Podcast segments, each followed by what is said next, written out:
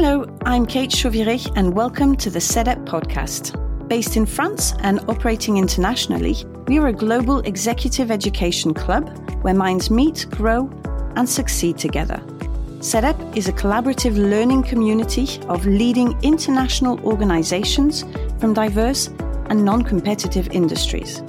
Rooted in the real world and driven by the real life challenges of our community, we co create leadership development programs with innovative, highly relevant, and actionable learning. Our mission is to work together to develop leaders and create purpose driven, agile, and sustainable organizations. In an ever changing and uncertain world, we choose to work together to make the world a better place for us all. This is the fifth episode in a series of six podcasts with Jules Goddard, CEDEP faculty, philosopher, author, and fellow of the Centre for Management and Development at London Business School. Jules has also recently been appointed to the Council of the Royal Institute of Philosophy. In this podcast series, we examine six different philosophical experiments with managerial practice and ultimately address the question of why should we bring philosophical experimentation into the heart of business and what can we learn? In this episode, we'll explore experimenting with action learning, and in particular, Jules will present the philosophical case for greater experimentation in business. So, welcome once again to the CEDEP podcast, Jules. Similar to our previous episodes, what illuminating story do you have for us by way of introduction to today's theme? Thank you, Kate. Well, this is the story of Catherine Blackham, founder and managing director of Versa, a digital agency in Melbourne, Australia. In 2018, she decided to close the agency between Tuesday evening and Thursday morning. Everyone would have Wednesday off. No emails, no calls, no meetings, whether virtual or otherwise. And within a year, profits had grown threefold. Revenues were 35% higher. Staff were happier and more productive. This was just before COVID struck, but similar lessons, I think, have been learned across the world under lockdown. Many of us are finding that a rather different mix of home and office working is more productive and more fulfilling. So, what lessons can we learn from this success story? I mean, what does it tell us about experimenting in business? Well, I think we have so much still to discover about human nature, as well as the more practical issues of employee engagement and productivity. After all, we're fallible creatures. We operate with assumptions, many of which are false. Rather like John Wanamaker, who said famously, Half of my advertising budget is wasted. The trouble is, I don't know which half all of us in business could equally as well say half of the assumptions underpinning our strategic plan are falsehoods, but sadly, we don't know which half. Our business plans, after all, are based on many, many things what customers will buy, how their tastes are changing, what strategies our competitors are pursuing, what creates an engaged workforce, and in particular, how the future will play out. But without experimentation, we'll never know which of our beliefs make sense and which are nonsense. So, what gets in the way of finding out where the truth lies? Well, I think there are two problems in particular that arise. First, it's not easy from within an organization to find the right moment or the right forum in which to challenge some of the most deeply held beliefs. It can come across as disloyal or arrogant you're needlessly rocking the boat. And second, it's personally quite risky to go against the group norms. And in a risk averse culture, which most organizations are today, I think, your reputation may be at risk. In a traditional company, after all, we are only as strong as our standing in the eyes of others.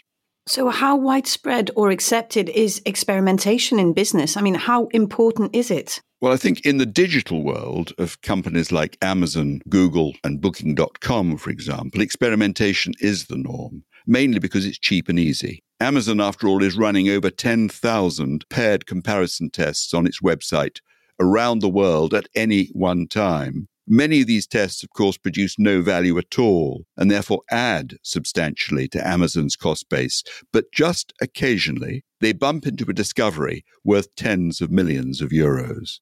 It's in the physical world where experimentation is more costly, risky, and difficult. But I think the logic remains the same. Have you got an example of uh, experimentation in the non digital world?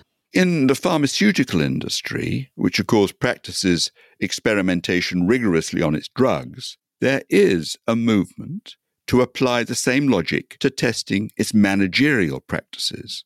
Working with Roche over many years, I remember a particularly brilliant and insightful experiment. Some of their scientists had run into a particularly tricky problem. How should it be resolved? The team we were working with suggested sending an email to all 3,800 scientists in Roche around the world to sound out their thoughts. But one member of the team suggested simply posting the problem on the internet and seeing whether anyone in the outside world had any ideas. The idea, of course, was greeted with laughter, as though it was absurd to expect a non employee of Roche coming to the rescue of Roche itself. But why not give the idea a try? And they did. They used a company called Innocentive to share the problem with a huge community of problem solvers out there in the world. And lo and behold, Roche received over 100 ideas from Innocentive, one of which effectively solved the problem. But they received no more than 20 ideas from their own scientists, all of them useful, of course, but not as helpful as the Innocentive breakthrough. The experiment changed minds in Roche. So, in practical terms, how can we build on this idea?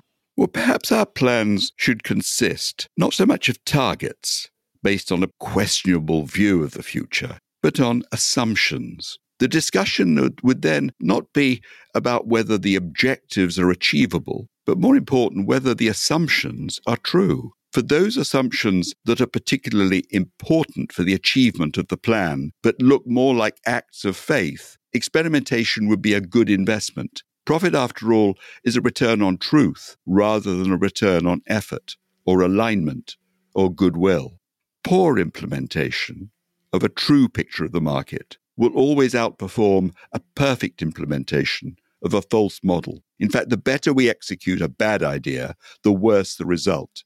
So, experimentation is, in a sense, the royal road. It's certainly the scientific approach to discovery. Yet, many firms would seem to prefer to save on the cost of experimentation than to learn where they are going wrong. So, what can we conclude from this episode? Um, what are the key takeaways? Well, I would argue that most organizations, particularly as they get large, enclose themselves in an echo chamber of cliches and conventional wisdom. After all, it takes courage to be open to what the world has to teach us. The mind, I think, is better instructed by nature than by its own intuition. Experience is the great teacher and instructor of mankind and the skill to live in such a way that experience is not only gathered, but also paid attention to. There is no shortcut to wisdom. It is earned by the diversity of experience. And the more experience we have, and the more diverse it is, the greater the lessons that will fill the mind. I would say that experimentation is the artificial manufacturing of extraordinary experience without having to travel very far. And where does philosophy come in? Well, I think pragmatism is helpful here. This is the belief that we act our way into more effective ways of thinking than think our way into more effective ways of acting or behaving. Planning tends to start with objectives to be reached and therefore routes to be followed, whereas experimentation typically starts with questions to be answered and therefore tests to be conducted. I think purpose is the meaning that we give to our life only in retrospect. We need to have lived to discover what purpose life can and should serve. In other words, we discover what matters to us and what gives meaning to our life by acting on the world and noticing how it responds. We arrive at our thoughts by trying to solve the mundane problems that come our way. Some of our initiatives work, others don't. Some provide answers to our questions, others don't. Gradually, we build up a picture of the world. All our discoveries, after all, began life as guesses, conjectures, something worth trying out. We live and we learn, after all. And everything starts with action. In other words, don't think too much.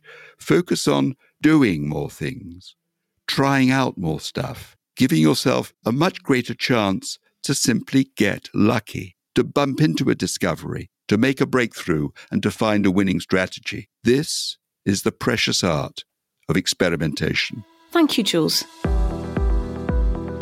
This is the end of today's episode, and we look forward to next time where we will be discussing ways of experimenting with entrepreneurship. Jules is the co director of CEDEP's Management and Philosophy program, which explores philosophical experimentations in managerial practice and how to use philosophical analysis to push the limits of contemporary management. You can find more information about this program on the CEDEP website, www.cedep.fr. And if you'd like to read more about the themes raised in this podcast, Jules has recently launched a new book called Business Experimentation A Practical Guide for Driving Innovation and Performance in Your Business, which is available online and in all good bookstores. Thanks again, Jules, and until next time.